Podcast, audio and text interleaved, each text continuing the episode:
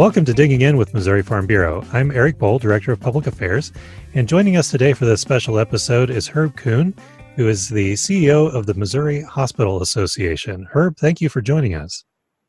My pleasure, Eric. Great to be with you. Well, we've been working a lot with you over the past year or so uh, on a lot of different issues relating to rural healthcare. And it's good that we developed that relationship beforehand because we're certainly seeing the need uh, as this COVID 19 pandemic arises. Uh, but why don't we back up and start a little bit uh, telling about what the Missouri Hospital Association is and um, who the members are? Sure. Thank you, Eric. So, the Missouri Hospital Association is an organization that will be celebrating its centennial in about two years. So we've been around uh, for a century in the state of Missouri, and we represent all hospitals across the state, whether that's urban or rural or psychiatric hospitals, uh, just the full gamut, you know, children's hospitals, the full gamut of hospitals across the state.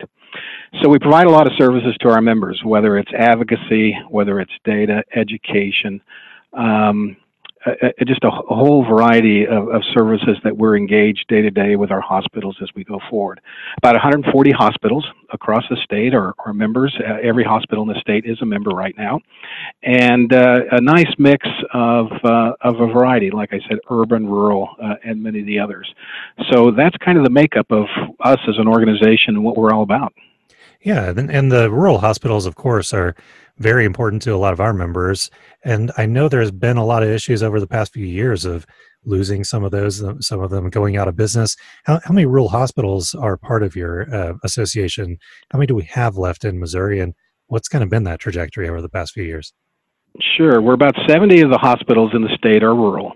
And sadly, we've had about 15 hospital closures in Missouri since 2014, and 10 of those have been in the rural parts of the state.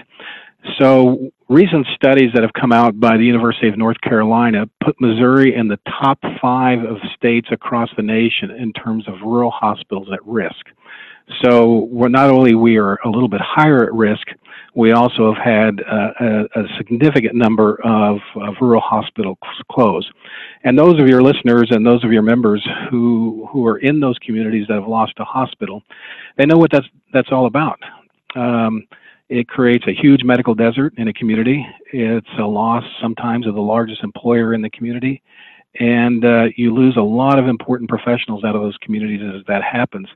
Um, but even without some of those closures, we're starting to see, as a result of some of the financial challenges with hospitals, more and more of these rural hospitals um, stopping or eliminating certain services. And one of the ones that's most problematic is labor and delivery. Um, fewer and fewer of these rural, rural hospitals um, are able to sustain that kind of business line. And if you really want to add to a rural community, you want to think about families and growth of families. And the fact that you can't deliver children in those communities makes it really tough for us. So that's kind of what we're seeing in some of the trajectory of rural hospitals across the state of Missouri. Yeah, well, and it, like you say, it's been a tough situation for many years. It uh, wasn't didn't begin with this COVID nineteen epidemic, pandemic, I should say. Um, it was a lot of these hospitals were already operating on a razor thin margin before that happened. But uh, why don't you tell us a little about how the the COVID nineteen pandemic has then affected these hospitals, especially the rural hospitals that were struggling before this happened? Um, what's made it so much more impactful on them? The biggest challenge for both the rural hospitals and a lot of the urban hospitals as well is almost the complete shutdown of elective procedures that occurred two to three weeks ago. So it was important across the country to stop providing elective procedures. And the reason is you wanted to preserve uh, really scarce, the really scarce personal protective equipment. And if you're doing a lot of elective procedures, you're burning through some of that equipment that's out there. Also, it went hand in hand with kind of the social distancing that we're practicing in this country now. And you didn't want to have all that close contact with individuals. So hospitals that are running on low cash reserves, um, difficulty with liquidity, all of a sudden their single largest source of revenue stopped. I mean, it stopped like you put on the brakes immediately. Mm-hmm. Uh, it was done, and so that that really added to the angst and the challenge of of rural hospitals across the country. And has put some in kind of in a tailspin because now they're thinking, okay, how do we make payroll? How do we make this next expense that's coming forward? How do we allocate between our various vendors as we go forward? So really hitting the hard brakes on elective procedures, um, which is typically for every hospital across the country, but particularly hard hit for the rural hospitals because they have lower volumes and getting those kind of um, revenues through the door are essential for their survival. Those have been cut off completely. Yeah, and we've heard from a number of those providers about just how hard that's been and and made it almost impossible to continue operating. Um, and you know, we need to have them open in case, uh, well, for the the time when the pandemic does arrive at some of those rural areas, which has probably already happened um, in most places around Missouri. They need to be able to care for the patients um, that that they have in the communities. And uh, if you if your hospital isn't open, it can't really care for anybody. Um, so that, that's right, and you know, and that's what makes it so difficult about here because a typical business, what they would do, and, and we're seeing it, you know, in the restaurant, and we're seeing it in entertainment and everything else, when people have hit this brakes of, of social distancing, um, they've been furloughing staff and and doing everything they can to shed costs. Uh, but in healthcare, you can't do that because the minute you start those furloughs, you start that activity, you start to degrade the ability to provide that level of care that we need um, all across the state, but in particularly rural areas, not only for the COVID 19 patients, but for general emergencies or, or challenges that people might have day to day as you go forward. So losing that that staff um, is just the very last thing that hospitals want to do. So they're all deploying whatever strategies they can to hang on as long as they can until additional federal assistance or state assistance arise to kind of build them a bridge to go forward because it's so critical that we cannot degrade that that important healthcare infrastructure in this state. Yeah, and you mentioned the um, the assistance that is potentially coming, um, hopefully very soon uh, both on the state and federal level, what are we looking at there um, coming into maybe help out with the situation so that hospitals aren't in such a dire situation? Yeah, so a couple of important things occurred. Congress, as we all saw about here a week and, week and a half ago, uh, adopted uh, what's known as the CARES Act. Um, we here internally call it the COVID 3 bill because they've passed two more before that. But this was a big one and it it really did target some things at, at healthcare facilities to help them continue to move forward. For example, uh, Medicare patients that are also COVID patients, they boosted that payment by 20 percent. Uh, they put a delay on some pending reductions dealing with some Medicaid issues that are coming forward. They provided much better access and payment for telemedicine uh, or, or virtual visits that can go forward. There was also a temporary suspension of this uh, Medicare sequestration. Congress put in place a few years ago a, a straight 2% across the board cut on all Medicare payments, and they restored those. But the big one, the really big one that they're waiting to see how it's going to happen, is they put $100 billion in a financial assistance package to healthcare providers to ensure that those providers continue to receive support during the downturn for the COVID 19 activity.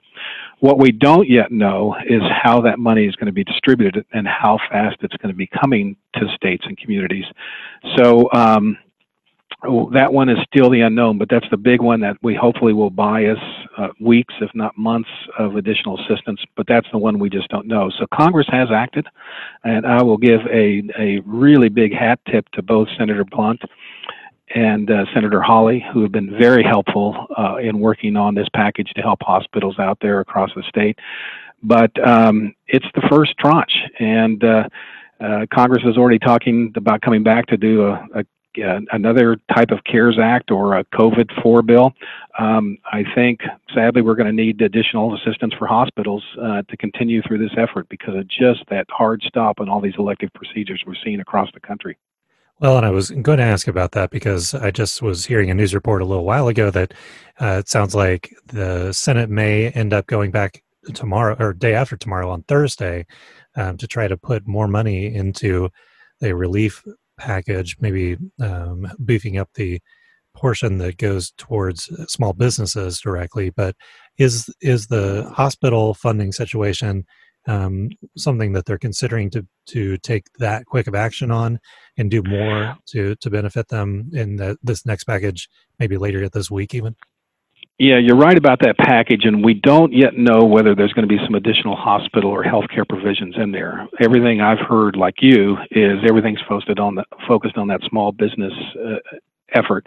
But that mm-hmm. could be important for hospitals too, because the effort there is that if you don't furlough your employees and you keep them in place, there's an opportunity for you to receive some federal assistance as part of that. And so that could, you know, if there, I think we got to look at this as kind of a patchwork quilt, that there's going to be a lot of little different pools and pockets of money that could come in to help hospitals, and that could be one as well. One of the things that we hope to, to hopefully get fixed as part of that is that um, it was an unintended consequence of when Congress tries to move very fast with legislation. Um, one of the things that they did not make eligible for that SBA assistance was uh, government entities. Well, in Missouri, the way we have organized a lot of hospitals across the state, and predominantly a large lot of our rural hospitals across the state, are organized uh, under Missouri state law as kind of uh, county or, or, community hospitals, and so mm-hmm. they are kind of a quasi government entity. So, for some of the assistance that came through the CARES Act or this COVID 3 bill, as I called it, um, some of our rural hospitals are not eligible for that assistance. We don't think that was congressional intent. We mm-hmm. think it was an unintended consequences, but that's one of the things we've got to go back and tinker with and get fixed as well. Yeah, that's really interesting. That, like you say, that is just one of the inevitable things that happens when you pass a bill in a matter of a couple of days, uh, and even doing it by voice vote in the House. Uh, it's pretty tough to root out all the problems with it and make sure you didn't unintentionally wrap someone up into a provision that you meant to help. So, um, I I noticed that um, you've been obviously in in close contact with the senators and the representatives in Missouri's congressional delegation, but also doing some things to assist um, with the federal agencies that have oversight over some of the funds. And um, there's a letter that we worked on with you together uh, that went to the USDA to um, ask for some lenience on how they treat some rural hospitals that have loans. Get, can you give us some insight into what exactly that issue was about? Sure. As I mentioned before, I, I, there's no single one program that's going to help our rural hospitals across the state. It's going to be multiple programs. And I really want to commend Farm Bureau, uh, both uh, Blake Hurst and Dan Cassidy and BJ Tanksley and, and Leslie Holloway, all of your team reached out to us early and said, We're concerned about what's going to happen in rural America and rural Missouri, and particularly with our hospitals. Anything that we can do to help to be part of the effort to to help stabilize and make sure these organizations get through this and, and we come out on the other side in great shape. And so one of the things that we identified early is the USDA loan programs. And uh, hospitals are an eligible entity for financing under USDA, and we've got probably between 10 and 20 rural hospitals in the state of Missouri that have availed themselves of that financing package both in terms of direct loans as well as guaranteed loans through a, a local or area bank. So we uh, were joined with um, Missouri Farm Bureau and did a letter to USDA requesting that they provide deferments to those loans. That's cash then the hospitals could keep uh, in hand. It's something that they could use for salaries and, and continue to try to maintain operations. So that was a great early partnership, and USDA granted our request and came back and did a deferment on those loans. But as we dug into it a little bit further, what we found is that USDA only had about 50% of the authority we wanted them to have. Hmm. They could only do the deferments on the uh, guaranteed loans, uh, or I'm sorry, on yeah, on the guaranteed loans, and not on the direct loans uh, that they have that authority of. And some of the hospitals have those those direct loans from USDA. Mm-hmm. So um, we we convened a call again. Missouri Farm Bureau knows all the people at USDA. The hospitals don't. Uh, convened a call with USDA officials both in Washington and regionally. Had a great call with them last week. Got some additional clarification, which gave us then the platform to send yet a second letter to USDA to make some requests that's out there. I will tell you that that letter or those two letters have gotten into the hands of the American Hospital Association, our national organization, and they're using that model that we pioneered here in Missouri with Missouri Farm Bureau and Missouri Hospital Association to help do some national advocacy on that way uh, on that effort as well. So the early outreach by Missouri Farm Bureau has been extraordinarily helpful uh, in this one area uh, of assistance that we're trying to achieve for hospitals. Well, that's that's very good to hear, and um, like I said at the beginning, I think it's uh, pays dividends to develop relationships before you need them, because then when you really do, you already know who to call, and uh, it's been helpful to to develop that relationship with you all. Yeah, and there's been other things where we've worked with you on healthcare, whether it's trying to get work for advanced practice registered nurses, whether it's been um, uh, urgent care in, in, in rural areas, a variety of different things. And all those things that we've worked on in the past are also things that we're seeking waivers from the state, and that's been a very, very helpful effort as well. So all that's been been a great partnership, and we are very grateful for your help. Well, very mutually beneficial for our members. Um, there are a lot of things that are also being discussed and trying to beef up the ability of doctors to uh, provide care or uh, any medical providers to, to give care uh, to rural areas without having to physically be there. A lot of uh, efforts re- relating to telemedicine. What can you tell us about um, the, the efforts that people are making on those lines? Yeah, so telemedicine's been a, an initiative that's that's been in play for uh, for over a decade now. And again, I'm going to give a hat tip to Missouri Farm Bureau because you folks have been on the front lines really trying to expand broadband across the entire state of Missouri. We need that broadband to have effective uh, telemedicine across the state. So thank you for that, and that's been helpful for us to build our platform to deliver those services.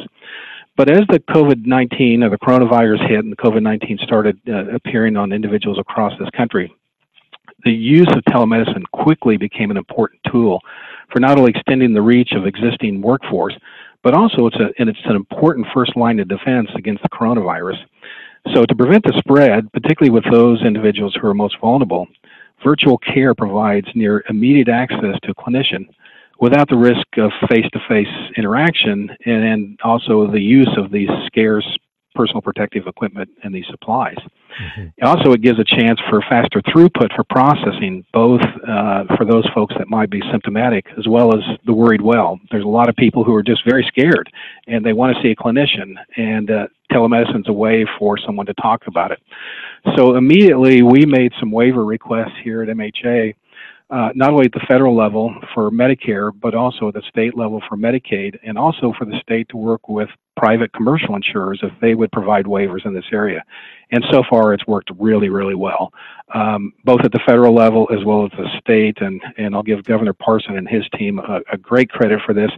Move quickly to make those changes so that those had, who had telemedicine were completely unencumbered in terms of their reach uh, in this area. But those that didn't, that even if they could begin using telephonic conversations with patients, there was an opportunity to do that and to get some kind of reimbursement behind that. So it's an important tool that's got a big surge here as we go forward. What telemedicine is going to look like after the COVID um, 19 issue and we get through this, I don't know but um, it's been an important tool uh, for everybody's arsenal across the state, and I think will continue to, to be there for us. And again, thank you, Farm Bureau, for your continued fight on the effort for broadband. It's it's critical for this to continue to grow and flourish across the state of Missouri. Well, it's very important for the future in a lot of different ways, and this is really making that apparent um, to all of us as we all stay home from office jobs and uh, try to get care when people aren't able to be there in person. So that's very helpful. Uh, what what about on the mental health side of things? We've been talking about that a lot in in in agricultural circles over the past few years. That the rural healthcare issues relating to mental health are pretty immense. Um, a lot, a lot higher incidence of suicide and depression in some rural areas, and with the farm economy being bad for the past um, going on seven years now, uh, there's a lot of people that really need some assistance. What what can those uh, rural providers give to people who are struggling um, as they go through maybe a loss of a job or uh, yet another uh, down down year in the farm economy? Yeah, you know that's another great partnership that we've had with Farm Bureau. Um, earlier this year, we, along with the Farm Bureau, um, the uh, MU Extension, and several other groups, released, I think, a, a just a terrific report where we talked about um, mental health, and particularly in the farming community across the state, with new research that nobody had seen before and a lot of good data analysis, really thinking through kind of what the challenges are, but importantly, to try to kind of demystify and get rid of the stigma that's mm-hmm. around this issue. Um, and so I think that report started really some some wonderful conversations and some outreach across the state, and then of course then we're hit uh, smack in the face with the coronavirus. And um, it, I won't say that that effort has ground to a halt. I still see emails and, and traffic, people trying to, to convene different things. But it was a way to really begin um, a major uh, new outreach and conversation about the need for behavioral health care services because the, the interesting thing is, as we know, physical healthcare services, you can see a cut on someone, or you can see it in an X-ray or some kind of scan that something's wrong with you. But when you're you're sick in your in in your mind, we can't see that, and we have to understand that's that's just an illness like everything else, and we need to treat it right and deal with the stigma. The problem that that report showed us is we have huge medical deserts across the state of Missouri in terms of mental health professionals and practitioners. And so one of the things that had surfaced and one of the things that had started the conversation is how we continue to be able to recruit and retain and build back that capacity across rural Missouri, which we need so so much. But just per our previous conversation, one of the things that report also talked about is the opportunity for uh, telemedicine hmm. and virtual care and how that can also plug the gaps for us out there. So it launched a great conversation, one that needs to continue, and I think one that needs to continue in earnest here because as we do the social distancing and as people become more isolated, we're starting to see more and more national stories now that behavioral health issues are something that's very important and something that's very needed also during this time as well. So not only do we need to care for the COVID-19 patients, we need to care for those with behavioral health issues, and it's not a time to shrink away from that. It's time to accelerate our efforts. And uh, uh, we think with, with, this new report out there, it gives us the platform to, to continue that conversation and a good roadmap to, to move forward. Yeah, certainly so. I think everybody in uh, rural areas know somebody that's been affected by these type of things, if not themselves. So we definitely appreciate your attention to that issue, and and I know going forward we'll have a lot more conversations about it. Um, last thing I wanted to ask, I guess, is really a lot of what we've talked about today is putting band-aids on the current situation to get us through this uh, crisis what about long term though? Or what do we need to do? What, what's really the solution um, to some of these longer term problems of having trouble keeping rural hospitals afloat and providing quality care to uh, uh, people who don't live in a large city? Uh, what are we going to do once this crisis is over? And maybe are there some things that this crisis has brought uh, to the forefront that we didn't realize? And maybe solutions we're going to see um, that we might not have seen had it not occurred. Are do you do you know what that path forward looks like? So hopefully that path forward will be the path that we kind of started on before this crisis. And that is about a year ago, Governor Parson held a rural um, healthcare summit in his hometown of Bolivar, well attended, and began to launch um, a, a, a, conversation across the state. What do we need to, to retain, to strengthen, and rebuild our rural healthcare infrastructure in the state of Missouri? Right after uh, he did that, and on the heels of it, we launched an initiative called Reimagine Rural Health and have been connecting with stakeholders all across the state is how do we reimagine the rural healthcare system in this state?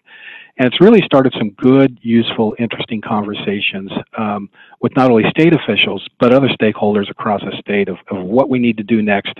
How do we take care of, uh, uh, take advantage of, of, new federal and state opportunities? And how do we be very innovative uh, in the state and, uh, and create a world-class rural healthcare system here in the state of Missouri? Those conversations are really starting to pick up in earnest and, and get going. And then, of course, the brakes hit on this thing, and so we had to slow down a little bit we hope when we come out of this, um, we can re-energize those conversations, continue to bring together those stakeholders to, to, to move forward. But importantly, I think is the question you asked, what did we learn from this experience and this exercise? And that is just the absolute importance of our rural healthcare system. Um, how important it is, how we need a strong one, not only for our physical health, but for our mental health, and how we need these facilities all across the state. We cannot afford to have medical deserts in the state of Missouri. If the rural communities and our rural way of life are going to continue to flourish, it needs to also have a strong backbone, and that backbone is a strong rural healthcare system. And uh, the conversations have started. I applaud uh, Governor Parson for beginning those. Um, we hope we can get back to those as soon as possible. Well, that's uh, something we would certainly hope will happen, and we can't lose sight of what we're seeing as problems here now. That sometimes when it's just in the background, you let it happen and don't really realize what a problem is growing. But when a crisis like this hits, it brings to the forefront uh, of everyone's mind what we really need to be focusing on uh, in the future. So we will continue working on these things together, I know, for many years to come. Well, Herb Kuhn with the Missouri Hospital Association, thank you again for joining us and for all the work that you're doing to help keep rural Missourians safe.